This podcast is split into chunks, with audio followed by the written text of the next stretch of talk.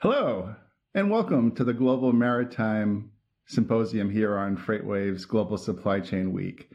I'm your host for today's segment. My name is Steve Ferreira, and I'm CEO of Ocean Audit, a ocean freight refund consultancy based in Hartford, Connecticut. Today's topic is extremely near and dear to my heart because it cuts down right to Americana, containerization, supply chain, distribution, and the whole nine yards with an expert that really can pull it together for our entire audience. As a matter of fact, today's segment is titled Supply Chain Green Shoots Doing It the Right Way. And it's W R I G H T for my illustrious guest, president of UWL, a leading American owned NVOCC, Duncan Wright. Duncan, welcome to the stage. Thanks, Steve. Appreciate the intro. Not heard yes. that right joke before, so very original. you know, that came to me like five minutes before camera time, so I hope you don't mind me uh, throwing that in. That was that's a uh, you know way to go. And uh, I just want to share with my audience, you know, I, have known Duncan for a while now, and you know, Duncan is a, a luminary in the trade. He's, uh, uh, as I said, at U, UWL, Duncan is a top 15 American-owned NVOCC based in Cleveland, Ohio. You're involved in 3PL distribution. You've got vast experience working in the Trans-Pacific. You even worked for my old alma mater, Sealand, where, where I don't know if you you knew that, but we're ex-Sealanders together. And uh, you've got the experience at Dewell and at uh, Horizon and CSX, the rail. But you know, Duncan, one of the things I most admire about you is uh, your creative thinkership, if that's a word, uh, your out of the box ability to be creative and to combine that with a tech orientation, which I think really helps you um, matriculate your relationship building, not only within your uh, your external client base around the United States, but also with your internal customers. And I want to talk about that in a second. But first of all, welcome again. It's great Thank to have you. Very much. Appreciate the kind intro. Well, it, it's it's uh, there's a lot to cover, and uh, in this segment today, uh, covering uh, supply chain uh, green shoots the right way. You've done it the right way, and one of the things I'm I'm duly impressed is, and we've talked to, uh, you know, of course, we've got our, our headliner Gary Vee. We've talked about branding. We've talked about relationship building. We've talked about content building, but I'm damn impressed with the way that you've taken the industry by storm and using video to communicate both intra and extra uh, UWL. Can we just spend a little time talking about? I know it's COVID and post COVID, and you're looking for the right edge, but how did you come up with the concept to do so much video shooting, almost to the point now where you have your own video team internally? Talk about that. Yeah, if you saw my setup here in our HQ, it's um, the lighting set up like something from a Hollywood studio. So you know, there's no hiding behind email here at um, at UWL and and the World Group. We we very much uh, are all becoming comfortable with being uncomfortable in front of the camera, and you know, we try to follow a culture of transparency, not just for our customers, but also for our employees and all our financials and our our annual and quarterly goals. Um, we all get on film, we talk about them, we do roundtables, all on camera, and we have a local um, uh, video company comes in every almost every week now and obviously, COVID drove this initially because we weren't able to travel so much, but actually found it to become a really powerful tool. And I think a lot of the things that we now have in place post COVID are going to remain. And um, it's certainly been a productive way for us to reach our, or our employees. Well, I just think it's tremendous because uh, you know the morale factor. We've talked about that you and I um, uh, several times about uh, you know uh, professional men and women sitting around their homes and, and our our beautiful uh, shipper and consignee uh, external customers out there that are you know feeling the burden of COVID and you know especially moving into more e-commerce structures, getting away from brick and mortar structures. So I think it's like forgive the pun, but it's almost like the early bird gets the word gets the worm here. How did UWL become an early adopter in using some of these techniques like video and then, you know, maybe even some of the, the technology tools that you're using to help keep your customers abreast of all the developments? Yeah, I mean, I think, you know, speed of, of information now is the new currency with the impacts of COVID, um, the congestion issues, the fact that a lot of our information in this industry, unfortunately, is still not um, I would say it's still not uh, completely compliant or standardized across all the ocean carriers globally. You know, we came close with um, companies like uh, DCSA that are trying to bring it all together, but you know, you're only as strong as your your weakest link from a customer perspective. So, you know, we've really tried to drive some change around that area and and focus on getting the information to the com- the customers using a few different methods. Like we tried to get more involved here. Our sister company has 1,400 drayage trucks, so we are um, definitely spearheading um, North American initiatives on that. And then also we track the vessels themselves. Don't rely on traditional carrier EDI and um, focus on tracking airplanes and such. So. Yeah, I think you hit the nail on the head. You know, I remember back uh, not so long ago, I invested some six figures into an EDI uh, audit scheme that I wanted to bring to Ocean Audit, and I quickly mothballed it. You know, you and I are so in sync with the fact that the carrier EDI, um, the whole process on the 310s and the 315s, it's just not ready for prime time. I love all the initiatives, and I and you know I say it with peace and love, but I think I think it's been extremely smart what you've done to move slightly away off the mark of where everyone else is trying to chase. And I think your technical savviness, you know, helped you to lead the charge on that. So, I mean, my hats are off. And I think, you know, when you look at what you've done uh, in tracking and tracing and, and communicating the, the modules that are really important to today's client, it goes hand in hand with you know there's like a fork and a knife right? And in, in your case you know you're not just a traditional nvo player. You're also into the, the warehouse kingdoms you know and one of the things i've just been so darn impressed with what you've done duncan is can you talk a little bit about i know you built a savannah warehouse recently. It was huge 600000 square feet. It's all occupied. And i know you're working on new york and and these are so exciting initiatives because as we move into that e-commerce mode, I think it gives UWL a real leg up. So talk a little bit about the vision on the warehousing and kind of how you co-opt all the pieces together. Yeah, I mean, I think you've hit the nail on the head there. I mean, we are in a very, I would say, exceptional period of change and opportunity, I guess, for the 3PL community in the in the warehouse space. Um, yeah, we're, we're up to over half a million square feet in most of the major port markets on the East Coast and continue to expand that. And as you said exactly, the shifts in e-commerce is, you know, and the and the traditional RDCs of the retailers which sit in inland locations, that whole model's been really turned on its head. Yes. And the customers are looking for more and more solutions which put warehouse product nearer the populations, tied to the e-commerce demand, and also the increase, obviously, that they have in um, safety stock needs based on the complete unpredictability of the global ocean environment right now. One of the things I love about you know talking to you, uh, and you know we're we're so simpatico in terms of our love for the industry. You know, we talked uh, something that you brought up, and, and not a lot of uh, NVO leaders or freight forwarding leaders have brought it up to me. Is the whole issue of transloading? I think that you know, as you start to move the box in different ways and you start to get creative, and we'll launch into contracting in a second. But I think that one of the things that UWL does pretty well is, you know, finding um, alternative ways and almost like real niche ways. And forgive me for saying this, but in some ways, the way that you niche out or, or scope out a, a solution for a customer you know the price points that you're getting are are fair and and they're they're making sense for the services rented but at the same time, you know, margins are what it's all about. Can you talk a little bit about maybe just the way that, you know, you've you've rolled out your differentiation to the client base? I think that would be important for my audience.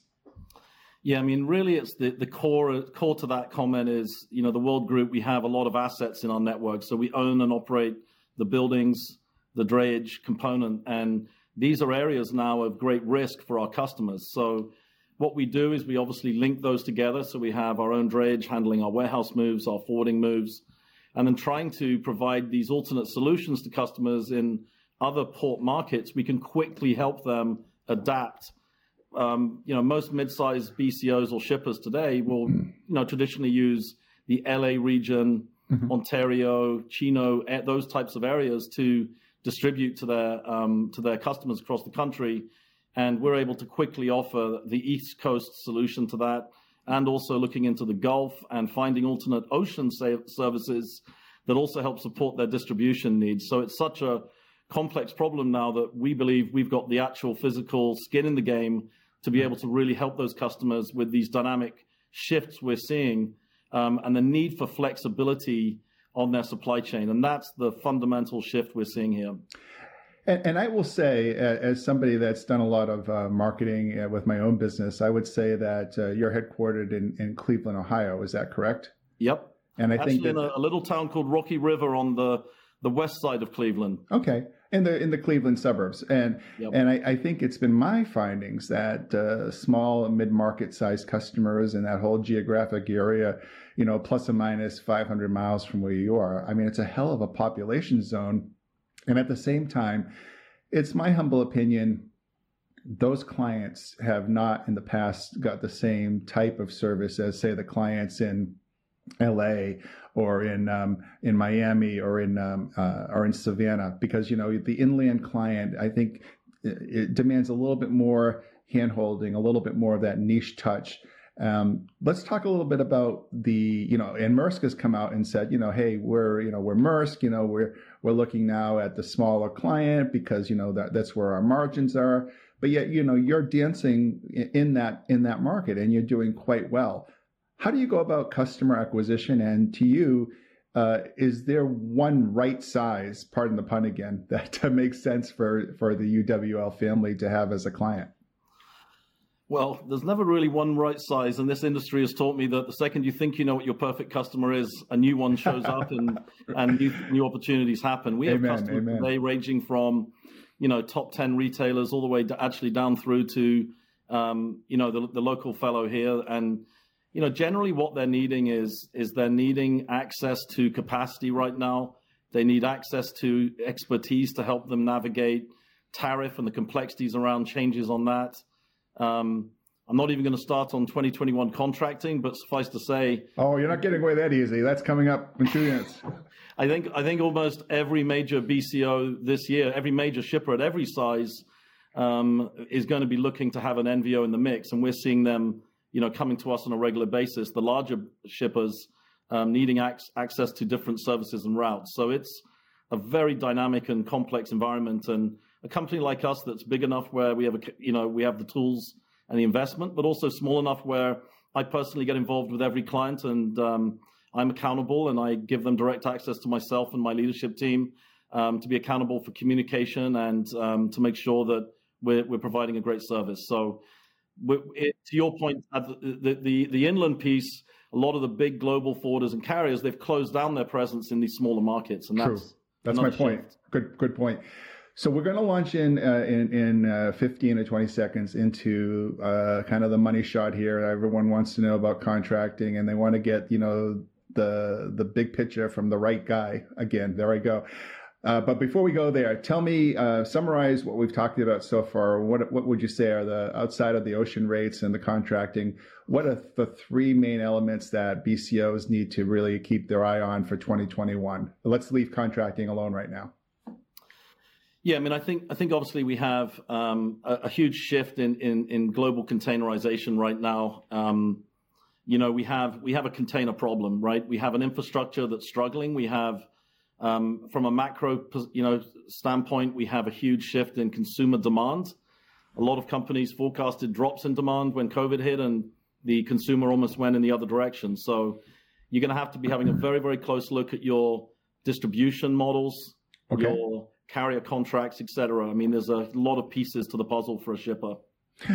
Okay, so let's talk contracts. All right, I'm going to do a role play with you here a little bit. I'm going to just say, you know, uh, Duncan, um, let's say that you're on an airplane and you just got lucky enough to sit next to uh, Jeff Bezos, although he's, you know, leaving Amazon.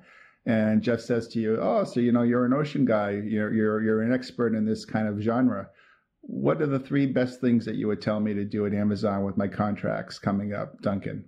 How do you respond? Well, company like Amazon um, specifically. No, no, no. Let, us let's, uh, let's leave the size of it. I'm just talking about generically. How would you respond to what a client might say? Here's what are my three best yeah. tips?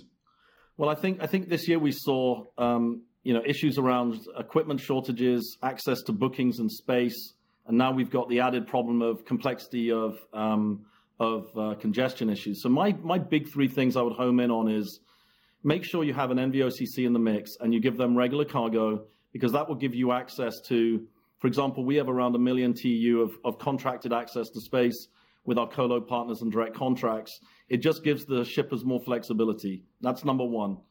Number two, have a hard look at your MQCs, especially on the smaller lanes where you may only have 50 or 100 containers, because I think the carriers are going to squeeze on those. And you may not see that regular, you know, MQC divided by 52, and you certainly aren't going to have the ability to, um, you know, to, to handle your peak season um, in ways that you maybe have traditionally. So I think you'll see a shift there. And then also, I think you have a very, very close look at what free time allowances you're going to have, and also the negotiation of free time when you move under FAK, because that's another missing piece that a lot of companies aren't looking at is there's different free time allowances by the type of contract cargo you're moving, whether it's moving on um, the open market through through a through an NVO or through your carrier contracts. So those are three big areas that I think um, need to have a look. And of course, tying back to that warehouse and, and as you said, Steve, the transload and cross dock side of the business, add different port pairs and look at adding some different port access points to your uh, supply chain as soon as you can because sure sure you know, we don't think the LA congestion issue is going away anytime soon. I agree. And uh, give me um, two like 15 or 20 second sound bites on two other comments on, I'll make about contracting. Do you think contracting will be more shorter short term contracts in duration? I don't think we'll see a fundamental shift in in this the contracting. Um, you know, the carriers have, have done a good job of, of managing and marketing their rates with their um, persistent GRI program. What I think you may see changing is PSS, for example, may may disappear peak season, and you may be replaced by some kind of premium product or premium element in the contract. That's sure. something that may happen this year. Um, but I think the duration of the contract, the carriers like to push that surplus volume into the forwarder market because obviously the rates on the open market are right now or double or, not, or more than their contracted rates. Sure. And then the last question about that as we wrap up is do you think contracts will be more enforceable or, or have more bite and teeth to them this year than others? Well, we're dealing with a, a carrier alliances that are obviously global in nature and um, you know, subrogation and, and, arbitration is done in foreign countries. It, it can be difficult to to fully um, you know, get the get get the legal um, protection you would expect. But you know, there's not a lot of um, control in the states anymore. Something that was very different from the days when you and I were in in, in the ocean carrier side, where you know, Sealand, APL, and previously U.S. lines were definitely leaders in terms of mm-hmm. um, you know how to service the customer. And um, so I don't I don't know how enforceable it's going to be. Um, we will have to see how the FMC or possibly other government um, agencies get involved. That's a very, very, very interesting way to uh, end our discussion. I like that comment, and that's something I, I hadn't considered, and I think you're you're spot on. And um, you know, Duncan, I just want to tell the audience that uh, you know what a great conversation that we've been having today with uh, Duncan Wright, uh, president of UWL. Uh, a great uh, NVOCC headquartered in Cleveland, Ohio. And it's just been an honor and a pleasure to have you on the show, Duncan. How do uh, our uh, followers and our colleagues watching you today get in touch? Um, well, I'm, I'm, I'm getting more and more engaged on LinkedIn. I'm pretty passionate about some of the challenges the industry faces, and particularly the plight of our shippers. So, you know, please follow me on LinkedIn, or um, feel free to reach out to me directly on our on, on my email at d.wright at ship UWL. And I look forward to hearing you. And we're happy to engage with, with customers of all sizes to help uh, help fix your problems and, and help with solutions. Well, Duncan, it's been an amazing conversation today. I want to thank you for gracing the FreightWaves virtual stage here during our Ocean Global Ocean Maritime Congress. From the set of Global Ocean Maritime Congress 2021, I'm Steve Ferreira, CEO of Ocean Audit, host of FreightWaves Navigate B2B. We'll see you on the next round. Thanks. Bye. Thanks, Bye bye.